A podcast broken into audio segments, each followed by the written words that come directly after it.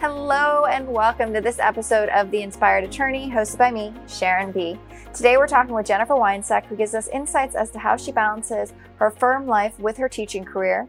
She also gives advice for those of you who are in law school becoming attorneys, and we touch on other topics such as billable hours and things that she has learned throughout her career.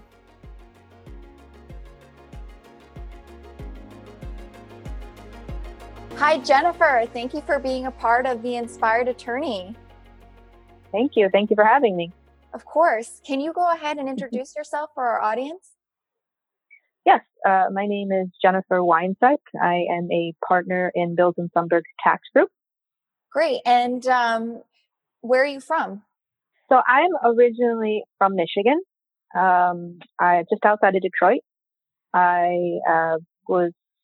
I grew up there, started undergrad there. And then I moved down to Florida after my first year in undergrad, and finished out down here and been here ever since. So I spent half my life in Michigan and pretty much now more than half my life in Miami. So what got you into law? Well, I mean, honestly, I'm a bit of a sports junkie. So, I was an athlete all throughout school, and I kind of was one of those people that originally thought I was going to be a professional athlete, even as a female. I mean, this is going back to the 90s, you know, you didn't see a lot of professional women athletes, but I still had that dream. But that dream slowly faded as I, finished out my undergrad and sort of had to figure out what I was going to do next. And I was always kind of drawn to the law, particularly law enforcement. So I kind of have this wild idea that maybe I go into the FBI. And so when I did some background research about what kind of things that the FBI looks at for resume purposes, I found out that, one of the top 2 degrees that they look for is accounting degree or a law degree. So I said, okay, well, accounting degree was certainly not going to be the option. Sorry for any of those who are also CPAs out there. But I said, I'll take a shot at going to law school. It should be interesting. So that's what I did. And while I was in law school, I was also a double major. I was doing the business degree at the same time. And I was forced, as part of the business curriculum, to take a basic federal income tax class. And I dreaded the thought of it and was trying to delay it as far possible as I could. And eventually I took the class, and it pretty much opened my eyes. It really challenged me. And from then on, I was hooked. Took as many tax classes I could before I graduated and moved on to get my tax L.L.M. degree. And now here I am about 15 years later. That's amazing. And when did you become a part of the firm that you are now? So I originally started my career at Baker McKenzie. After I graduated, I was there for just about 10 years. So I moved over to Bilzin. I guess I'm going into year 4. Time has passed pretty quickly. Yeah, time does tend to do that. It flies right before our eyes. Yeah. I know that you also teach on the side. So how did you also get into that? Well, it was probably when I was 3rd or 4th year associate. There was some discussion about a new class that was being started at University of Miami in their tax L.L.M. program, where the dean of the school was like trying to get a lot of different practitioners' input on how to build the class. And I was asked to join with one of the partners at the time. And from then on, I wanted that opportunity. I just thought maybe this would be a good, at the time, resume builder. I didn't get to teach the class that I was helping out on at the beginning. I ended up teaching a class that talks about taxation of trusts and estates, which is probably the hardest class to teach out there, and and probably the hardest class to sit in on as a student too. I remember when I was a student in that class. But I had the opportunity when it came up, because I told the dean I'd be interested if something came up, and that was the first class that came up. So I took it. I taught that class for 3 years, and then the class that I originally wanted to teach opened up, and I jumped on that and switched to that class, and I've been teaching that class ever since. So I really enjoy it. It allows me to kind of stay on top of the law. I hate using the word expert, but at least kind of being viewed as an expert out there. But taking that aside, I really just enjoy the student and the mentoring aspect. So from the first class that I taught through now just finishing up my most recent semester here last week, I stay in touch with all my students. They reach out to me, and it's really been great. And it's good for also recruitment purposes. I now work with two of my former students, so it's really exciting and very and in some ways, given the topic of this interview, inspirational too. It's good to know that you might have played a part in some person's career path. Which class are you teaching?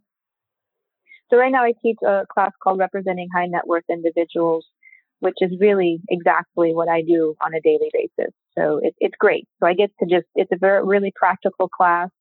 I get to talk about what I do pretty much. It's not boring. It's not hard to teach. The students enjoy it. That's what I'm teaching now. I think that's amazing because you're able to give them real world experience about the class. Do you give any specific advice to your students? Oh yeah. In fact, it's kind of funny you say that. Part of my class, or all my classes, even the other class, I made it a point at the beginning of every class to spend about 10 minutes talking about career related advice. We change the topic every week. But because I realized after graduating from law school that law school isn't there to teach you to be prepared for how to be a lawyer, right? I try to focus on the practical things that they can expect after they graduate. We start from, talking about networking to the interview process to the, the first day on the job, how to deal with assignments, interaction with partners, and, so on and so forth through, up to partnership tracks, assuming that's, their goals and they're in a firm. I do spend quite an amount of time giving that type of advice to the students, and I always encourage them to set up meetings with me. And every year I get at least half the class that reaches out to me and asks for their own separate meeting with me to talk about how to approach an interview that they may have or which firms they should reach out to. So it's really good. I like doing it. It makes me feel like I'm giving back in some way.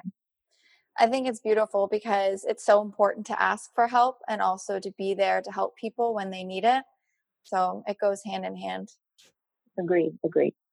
So how do you manage everything that you have going on and maintain a work-life balance? Well, it's kind of funny, as I was just saying, with those career advice-related topics that I discuss with my students. One of those topics towards the end of the semester is the work-life balance topic. I call it the work-life balance, real or myth. Can you really achieve a work-life balance being a practicing full-time lawyer? Because it's not easy. So I always, basically say, first and foremost, it is, really about what you make of it, really. Because if you really want to be successful as a lawyer, it takes a lot of hard work and effort. Things just don't get handed to you most of the time. Things don't get handed to you on a silver platter.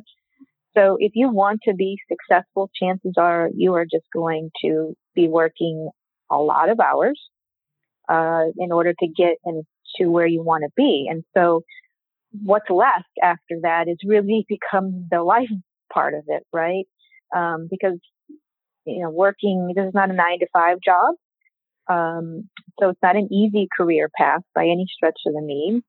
And, you know, I want to make particularly the students coming out of my class to let them know that, you know, hopefully I can say this word in this interview, that they really need to bust their ass, to, you know, when they start off. And I interview a lot of people, and, you know, the last thing that you want to hear from somebody starting off, is, you know, can I work from home? Right. You know, that to me is something that you earn. So, but I also tell them that as much as you're going to have to work hard, that for me, the work-life balance has tended to revolve around being organized. So if you can organize yourself and I live by my calendar, if you can make sure you build things into your calendar to take breaks for yourself and do the things that you enjoy, that's going to be super important for work-life balance purposes. You know, the good thing with, you know, the practice of law is your schedule, while it can be quite hectic, can be adjustable. So if you are the type of person like me that needs to work out to stay sane, you know, maybe it's I get over into the office by 10, and I spend the morning to work out, and maybe I stay an extra hour later in the office, whatever I need to do. But it's important you put it into your calendar, because I'm the perfect example. In my early days in my career, I didn't do that. I'm my own worst enemy when it comes to this. But, you know, and I ended up getting sick a lot because I just kept going and working and working and working and not building in that work-life balance. But I also think there is a balance to your career and your work-life balance. So, and I go back to what I said at the beginning, is that it really, it's about what you make of your professional career goals. And I can't tell anybody that. Everybody's different. Yeah, for sure. So you mentioned that you work out. Is there anything else that you do to manage stress? For me, it's pretty much the, you know, the athletic activities that I like to do, which unfortunately now, some of those activities I can't do because of social distancing. So I'm sort of substituting with other things. I also, you know, was very heavy into mixed martial arts. And that was a great stress relief, because you'll really be surprised that being able to hit things can help. So I don't have much of that right now going on, but I'm doing my best. So for me, it's athletics, working out, being outside, getting some fresh air is what is for me big stress relievers. Those are great tips. What is one of the biggest challenges you feel like you have faced in your career, and how did you respond to that challenge? Yeah, you know, that's a tough question. In a lot of ways, I feel like I've been blessed in my career. I don't think that I've faced a lot of challenges that maybe I've heard some of my colleagues and peers over the years have faced, maybe because they're a woman, or other, you know, issues that sometimes you hear about. So for me, you know, I feel like the biggest challenge so far has been when I made my decision to switch firms, because at the time, the tax practice group at my current firm was in expansion mode. So it was an exciting opportunity, but like with anything, there was that risk element too. And here I was with the same firm for 10 years. You kind of get a little complacent. You don't know what's going to happen, but you know, it's like the old saying goes, you sort of, you know what you have. So, and what you don't have is scary. So, and sometimes it's just easier to stick with what you know. So for me, the switch, making that decision and kind of maybe having to prove yourself again a little bit, and to have to contribute to the overall success of a practice group, That's probably been the most challenging because, you know, in hindsight, I didn't know how challenging it was. We had some bumps along the way, trying to find the right pieces.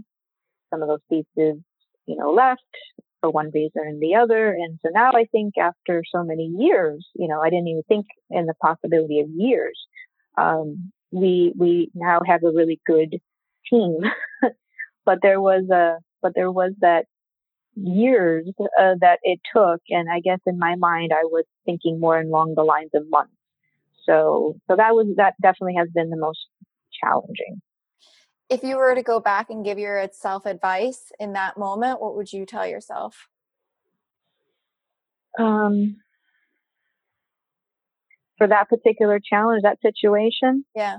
Probably to have asked more questions about what the firm's goals were with the practice group on whether it be compensation, to how many team members, to, you know, whatever it goes into sort of building a team. In some shape or form, there was probably a little negativity on my part because I had never done that. So if I knew how to build a team, it would have been a lot easier at the time. So I would have asked more questions probably around that. That's what I can think of at the moment. I think that's really great advice because oftentimes we really don't ask enough questions for whatever reason. And those help us guide ourselves, you know, on the right path. So, yeah, one way, on one hand, I was excited to make the move. So, you know, maybe there was a rush in some way, you know, timing of things like that can come up when you're making a career change, or not a career change, a change in your firm. Again, if I just would have taken maybe an extra day or two to let things sink in and ask more questions, that probably would have made me feel more comfortable than when all the bumps and came up in the road. I would have said, oh, okay, this makes sense. Yeah. If we were to apply that same question to your career or also when you were in law school, what advice would you give yourself? The thing that I think about law school the most is I wish I would have spent more time planning better for student loan debt. You know, I was blessed. My family, you know, paid for a great, you know, private high school education. I had scholarship for undergrad. So everything after that though was on me. And that's fine. I'm glad that I did it. I think it made me a better, stronger person, but I definitely was not prepared for what student loan debt does to your psyche and the pressure, because it can be really crippling to know that you have this big debt now there looming, and you feel like the only way that you can pay for it is to get that job that makes you get the biggest salary so you can start paying this thing down. So I wish that schools did a better job of educating, you know, pre-law students about student loan debt. And I really would like to see, you know, student loan debt change. The system needs to change in some shape or form around that, because there's so much debt out there that are being carried, not just by lawyers, but a lot of students in other types of fields. So that would be my biggest thing, is student loan debt. Do you have any advice for people who are going through that? You take the current situation that we're in, right? This crisis that we're all living through at the moment. You know, would you, if for some reason you were laid off from your job, if you were, let's say, not a lawyer, right? You were laid off from your job and maybe that particular industry will never come back. So what do you do next? You might think about going back to school, but and what would you do? And, you know, I remember back in back in the early 2000s, when we had the last sort of big market crash, there was a lot of movement of people going in back to school, right? And I just tell people that I get it. You know, we're in this, you have to figure out what to do in life. You got to take care of your family. You got to take care of yourself. So you got to do what you got to do. But understand that loan debt may not be able to be easily paid back. I remember one time I looked into what an average salary of a Florida lawyer was, and you know, I think my jaw dropped, because they don't make a lot. There is a reason why there is a phrase called struggling lawyers, right? So they're struggling because in a lot of ways it's associated with the student loan debt and trying to maintain it. And those high-paying jobs are not always going to be available, and that creates an environment of competition and other things that come out of that. So I just say that really just think about these things ahead and prepare yourself for them later as best as you can. Maybe if you could talk to a financial advisor ahead of time. You know, I wish I would have talked to a financial advisor ahead of time to know how much interest I was going to be paying on the back end and how much I would have, you know, need to make to cover those payments. You know, I'm blessed.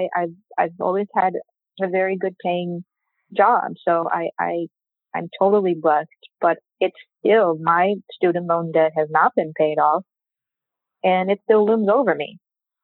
So, you know, I really have people think about that, hard before making those decisions. For sure. I think it's such a relevant topic, because in that moment you only see, you know, the potential, but you don't realize the reality of the situation. I'd add that, interestingly enough, I have my niece who lives with me, and she is going to be graduating. You know, she just finished up her semester, so she's graduating, and her goal is to go to law school. So she's in the application LSAT phase right now, and I've been trying to talk to her about payment of how are we going to pay for law school, right? Because I'm trying to teach her and trying to let her know about how much debt I have, and we need to figure out a way to help her not get into the same position that I was, because I'm not going to be able to carry my own debt and take on her debt as well. So we have to come up with some solution here. I don't have it yet, but that's something that I actually am in the process of doing right now. Yeah, gonna have to get resourceful. Yeah. So with the current situation that we have going on with the coronavirus, how is your firm responding? The firm's been great. You know, thankfully, all of our practice groups, not just the tax practice group, were well positioned for what we call counter-cyclical work. Everybody's super busy right now. Our staff is working from home. They're, you know, thankfully, nobody's lost their job. We're all working very, very hard, and the firm has been very informative along the way. You know, there's what they call weekly town hall meetings, whether it's for the partners, to the associates, to the staff, to keep everybody up to date on what's going on with the firm, because people are nervous. They just want to make sure that they're going to have a job to come back to. And so there's been that transparency there of making people know that we're doing well as a firm in comparison to a lot of our competitors.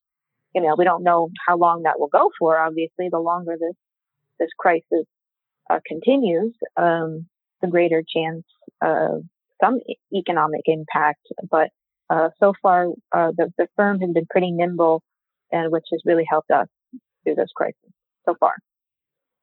In terms of like the work side of things, do you have anything that you feel that they've implemented that really helps people stay efficient while they're working at home? Well, as I've personally have worked from home already about 1 to 2 times a week, I personally am more efficient at home.